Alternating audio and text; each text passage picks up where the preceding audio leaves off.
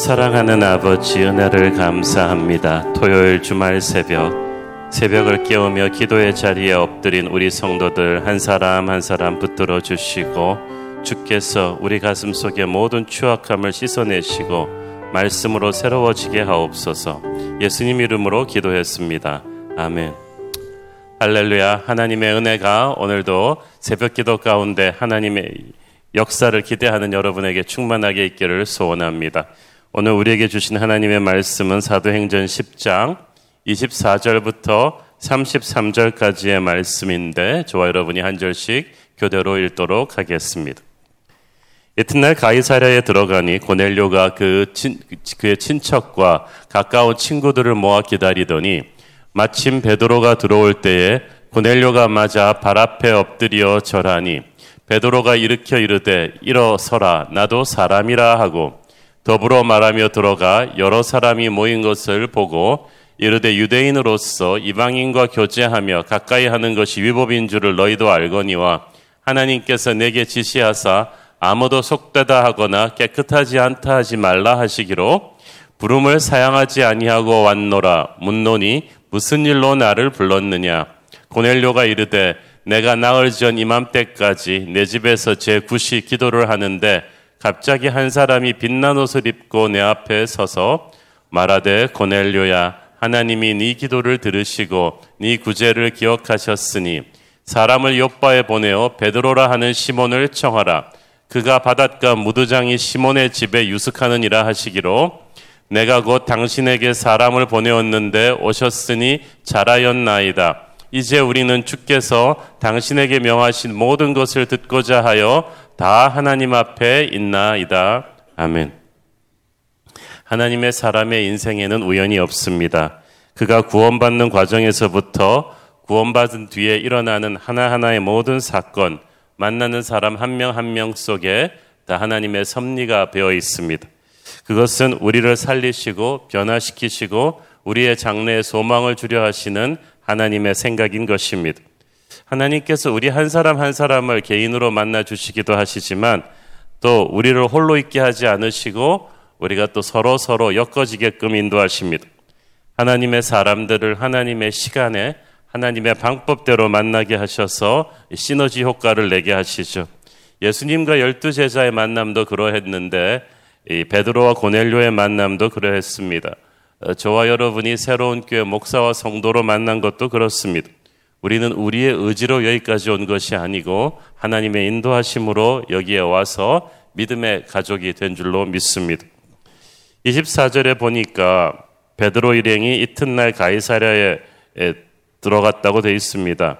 고넬료가 처음 하나님의 환상을 본 지 사흘 만에 베드로와의 만남이 이루어지고 있습니다.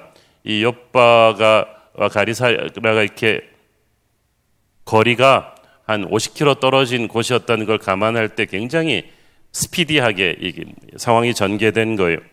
하나님은 하나님의 때가 되면은 굉장히 빠르게 움직이십니다. 그러므로 우리가 항상 준비되어 있다가 하나님이 움직이실 때 즉각적으로 반응할 수 있도록 하는 게 중요합니다. 이 고넬료와 베드로가 둘 다 하나님의 인도하심에 즉각적으로 반응하는 사람이 우리가 즉각적으로 반응하지 않는 건 마음이 없기 때문에 우리가 싫은 거는 이따가 할게 꼭 그렇게 얘기를 하죠. 그러나 좋은 것은 좋은 사람이 이야기를 하면 즉각적으로 움직입니다. 우리가 하나님을 향해 좋은 마음, 순종하는 마음을 가지고 있으면 순종에 주저함이 없을 것입니다. 지난 본문 마지막 절인 23절에 보니까 베드로는 고넬료가 보낸 사람들, 이방인들을 스스럼 없이 자기가 거하는 숙소에 같이 유숙하게 했습니다. 굉장히 파격적인 일이죠. 유대인들은 이방인들을 쉽게 집으로 들이지 않았어요. 그뿐이 아닙니다. 그들의 초대에 바로 응해서 굉장히 바쁜 베드로 목사님이 바로 다음 날 50km나 떨어진 요바로 바로 출발합니다. 이미 베드로는 하나님이 자신에게 보여주신 환상의 의미를 이해하기 시작한 것이 분명합니다. 하지만 아직 완전히 이해는 하지 못했지만 하나님의 말씀이니까 순종을 하고 봅니다. 순종을 하면 그 다음 말씀이 열리는 것을 베드로는 수많은 경험으로 알고 있었습니다. 고넬료도 참 대단한 순종의 사람이죠. 하나님이 환상을 주시자마자 가장 많은 부하들을 사자로 베드로에게 보냅니다. 그래서 아직 베드로에게서 오겠다 안 오겠다는 소식도 없는데 이미 베드로가 올 것이라는 믿음을 가지고 베드로를 맞을 준비를 합니다. 베드로를 통해서 하나님의 엄청난 어떤 영적인 축복의 문이 열릴 것이라는 기대감을 가지고 기다립니다. 그러니까 친척과 가까운 친구들을 다 모아서 기다린 것이 아니겠습니까? 고넬료는 이 베드로를 통해서 들어올 영적인 축복이 자신과 가문의 운명을 바꿀 것을 알고 있었습니다. 그래서 가까운 사람들은 원래 좋은 걸 나눠야 되잖아요. 그래서 다 모아놓고 기대감을 가지고 베드로를 기다렸죠. 엄밀히 말해서 베드로를 기다렸다기보다는 베드로를 통해 역사하실 성령의 새로운 시대를 기다렸습니다. 우리도 하나님에 대한 그런 기대감을 가지고 기도하러 나오기를 바랍니다. 하나님에 대한 기대감을 가지고 예배하러 나오기를 바랍니다.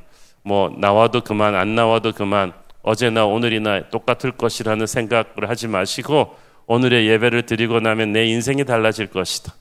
내 가족의 운명이 달라질 것이라는 영적 기대감을 가지고 나올 수 있는 저와 여러분 되기를 바랍니다. 베드로를 맞이하는 이 고넬료의 태도는 아주 파격적입니다. 당시 세계를 제패하고 있던 로마 제국의 그, 그 이탈리아대를 이끄는 장교는 황제에게 직속으로 보고할 수 있는 엘리트 장군입니다. 그런 그가 식민지 유대 아주 보잘것없는 평범한 사람인 베드로 발 앞에 엎드려 절합니다. 그것은 황제에게도 잘하지 않는 예우입니다.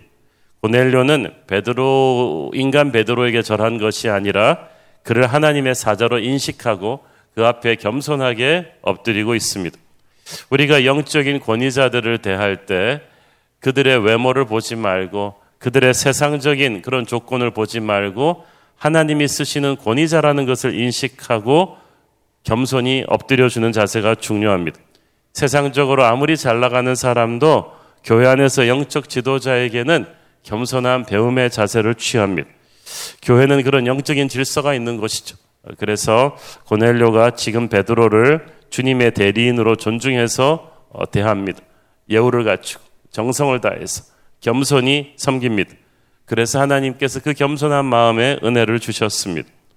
베드로도 겸손했죠. 수만 명이 넘어가는 예루살렘 초대교회 최고 지도자이지만 하나님이 엄청난 영적인 권세를 주신 사람이지만 자기에게 절하려 하는 고넬료를 26절에 보니까 잡아 일으키면서 분명히 말하죠. 일어서라 나도 사람이라. 나를 하나님처럼 대하지 마라. 나는 구원받은 죄인일 뿐이다. 하나님이 받으셔야 될 영광과 존귀를 절대 인간이 가로채서는 안 되죠. 어, 이걸 인간이 가로채면 그 이단 교주가 되는 거죠. 영광과 존귀는 오직 하나님만이 받으셔야 한다. 이 생각을 확실히 갖고 있는 베드로는 참 겸손한 사람이었습니다. 그래서 우리가 고넬료와 베드로를 보면 둘 다 겸손하고 둘 다 순종의 사람이었다는 걸 알 수 있죠. 그러니까 그 만남에 시너지가 있는 거예요. 사실 베드로와 고넬료가 인간적으로 뭐 만날 일이 있겠습니까? 쉽게 친해지기도 힘든 사람들이죠. 유대인이고 이방인입니다.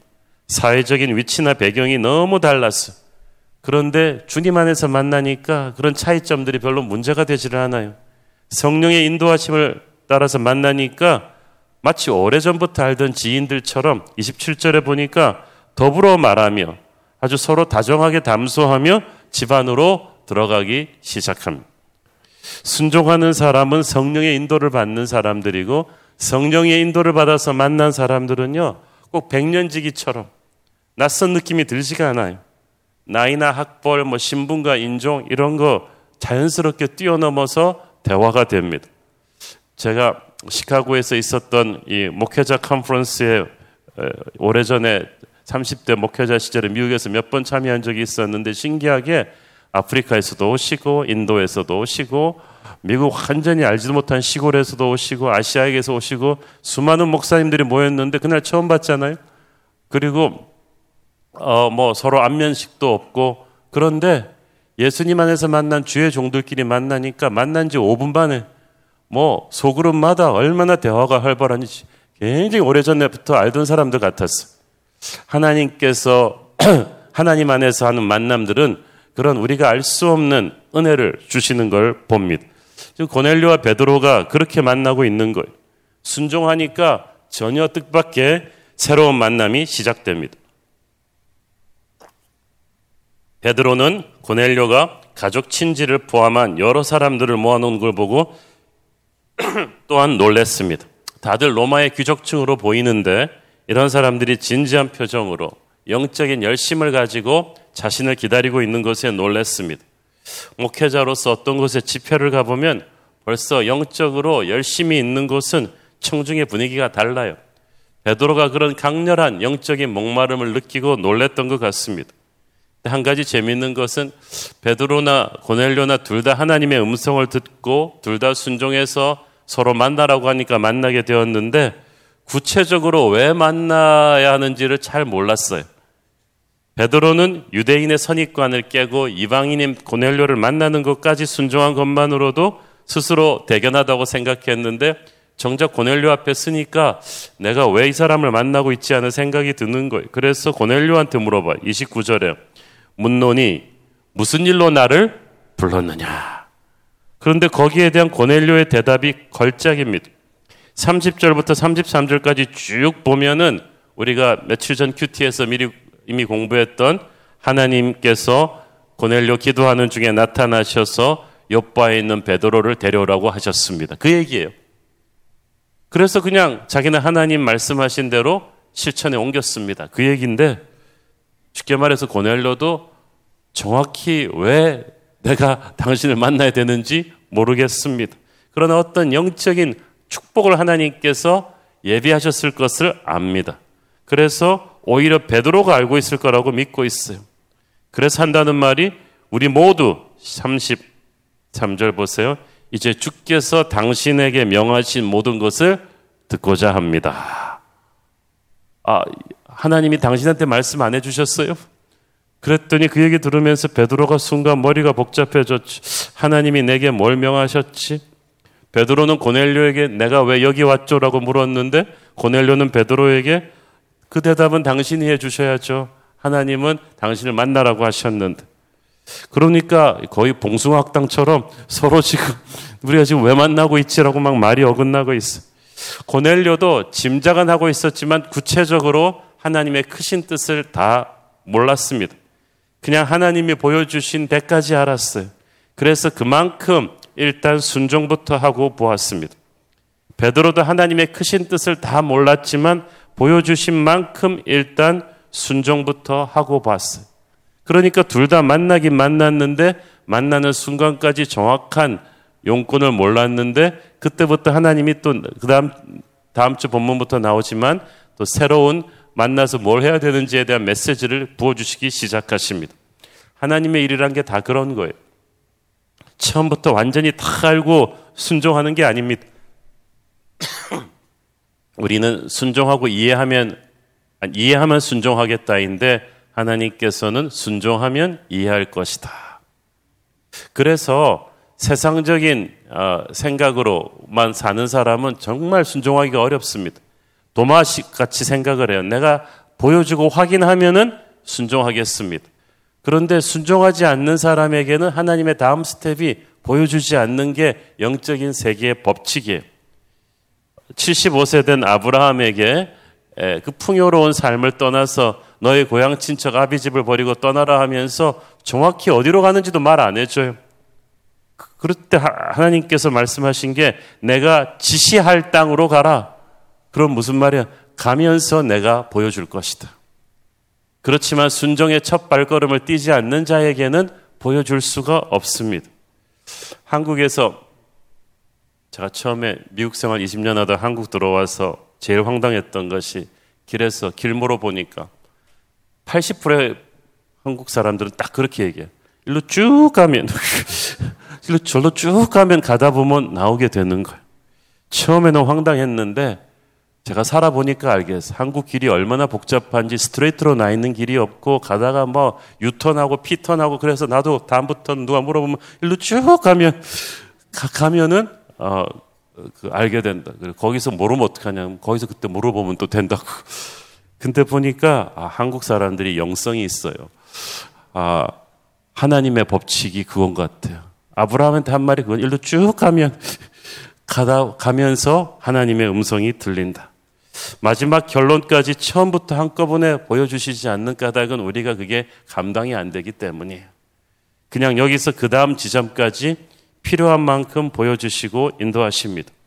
결론이 어떻게 날지는 모르겠습니다만은 우리는 오늘 순종할 수 있는 데까지 오늘 주신 말씀을 붙잡고 가야 되는 거예요. 그 지점까지 순종을 한 사람만이 그 다음 지점으로 가는 하나님의 음성을 들을 수가 있습니다. 그러니까 사실 순종하면서도 불안하고 답답한 마음이 있죠. 그래서 사실 베드로도 자기가 이걸 순종하면서 불안했던 자신의 답답함을 고백합니다. 28절 예를 들어서 한번 보세요. 이르되 유대인으로서 이방인과 교제하며 가까이 하는 것이 위법인 줄을 너희도 알거니와 하나님께서 내게 지시하사 아무도 속되다 하거나 깨끗하지 않다 하지 말라 하라 하시기로. 그러니까 솔직해요.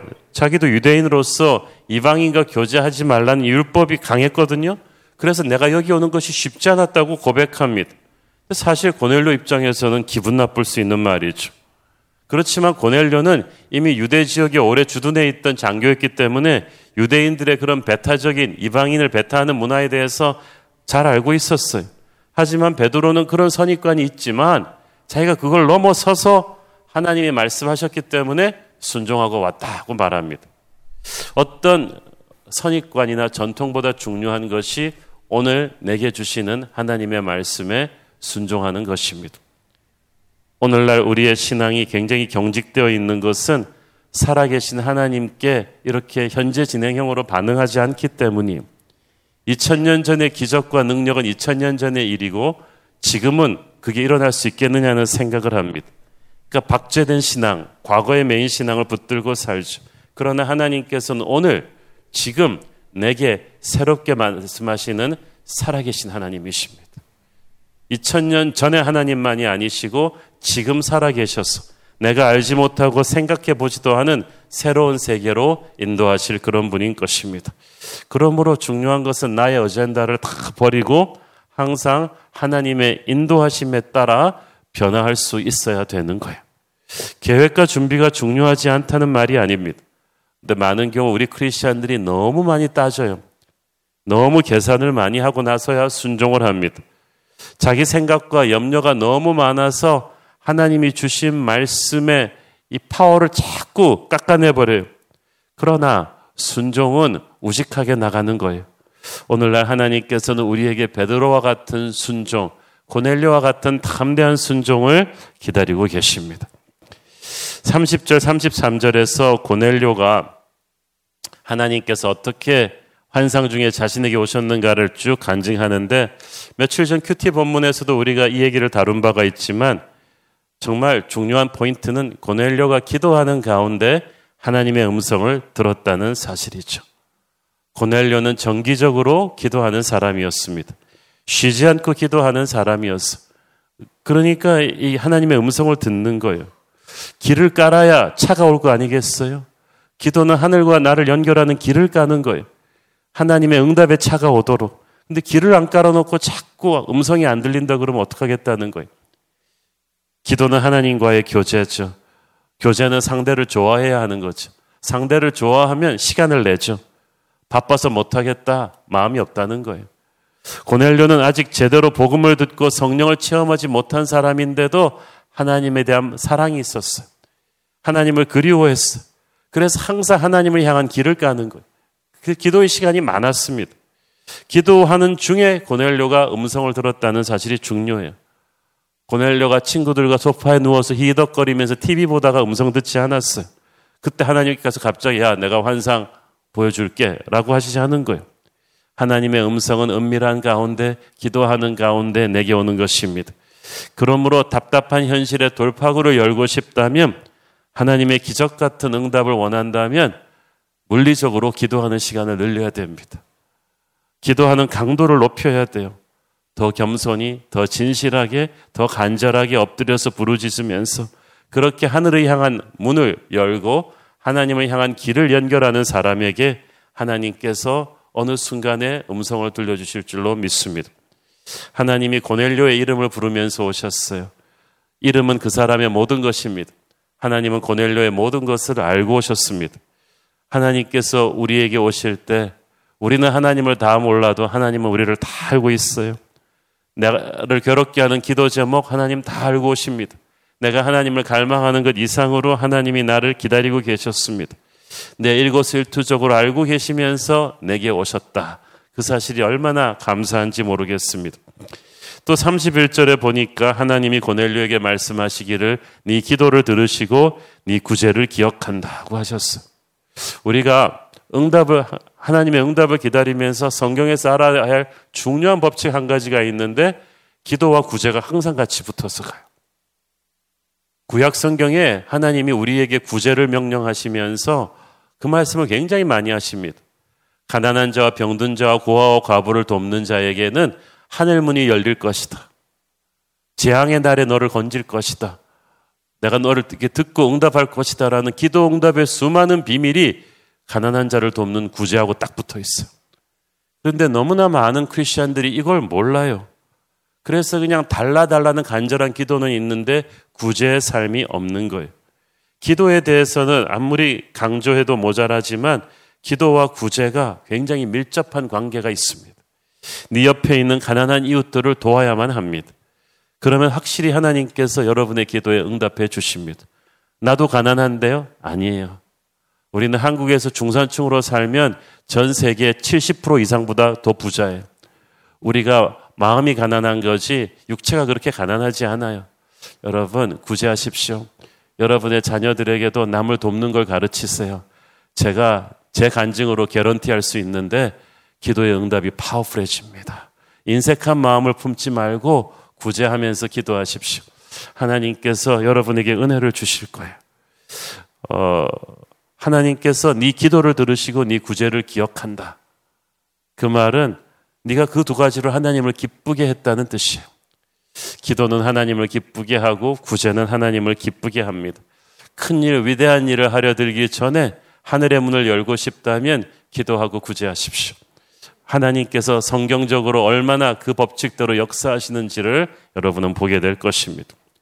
고넬료에게 나타난 하나님의 기도 응답은 베드로를 청하라는 것인데 50km나 떨어진 요바에 있는 사람을 데려오라는 거예요. 그래서 베드로를 통해 복음을 정확하게 듣고 성령 세례를 받기를 원하셨습니다. 베드로는 무도장이 시몬의 집에 유숙하고 있었는데 무도장이는 쉽게 말해서 옛날 유대인들 사회에서 백정들이 천대받던 직업이었어요. 게다가 마을의 중심부에서 떨어진 해변가에 위치한 가난한 집에 베드로가 호텔에 묵고 있는 게 아니라 그런 가, 가난한 집에 묵고 있었는데 외모로 사람을 판단하기 쉬운 세상에서 이 무두장이의 집에 묵고 있는 사람이라는 말을 들었을 때 고넬료는 순간 멈칫했을 것입니다. 자기는 로마 총독도 함부로 못하는 엘리트 로마군 장교인데 어떻게 이런 최하류층 사람을 만나게 하시나라는 생각도 들었겠지만 고넬료는 상관하지 않고 즉각적으로 하나님의 인도하심에 순종했습니다. 고넬료의 이런 겸손한 순종이 하늘의 문을 열게 되죠. 그리고 하나님의 역사가 그 순종하는 한 사람의 겸손의 사람, 기도의 사람으로부터 시작해죠. 어, 훗날 교회사에 나오지만 고넬료는 로마군 복음화의 문을 여는 사람이고 많은 학자들이 로마 교회의 그 주춧돌 같이 쓰임받았던 인물이었다고 합니다. 복음이 저 거대한 로마 제국의 심장으로 로마의 엘리트층으로 파고들게 하는 그 도구가 바로 고넬료의 가문이 되는 거예요. 하나님의 관심은 고넬료에게 있었지만 고넬료에게만 머무르는 게 아니었어요. 그를 통해서 하나님께서 로마 제국의 심장을 뒤흔들어 버릴 준비를 하고 계셨어요. 겉으로만 보면 고넬료 한 사람의 기도 응답이었지만 하나님의 수는 굉장히 크고 넓었어요. 로마를 흔들고 열방을 통해서 하나님의 역사를 시작하려는 계획을 갖고 계셨습니다. 오늘 여러분에게도 고넬료에게 일어났던 일이 일어나지 말라는 법이 있겠습니까? 하나님은 여러분을 통해서 이 민족을 바꾸실 것이고 열방을 향한 축복을 여실 것입니다. 기도하겠습니다. 주님 은혜를 감사합니다. 만남이 축복이었습니다. 고넬료와 베드로의 만남을 통해서 하나님 역사하셨으니 우리를 통해서도 역사하시고 축복하여 주옵소서 예수님 이름으로 기도했습니다. 아멘.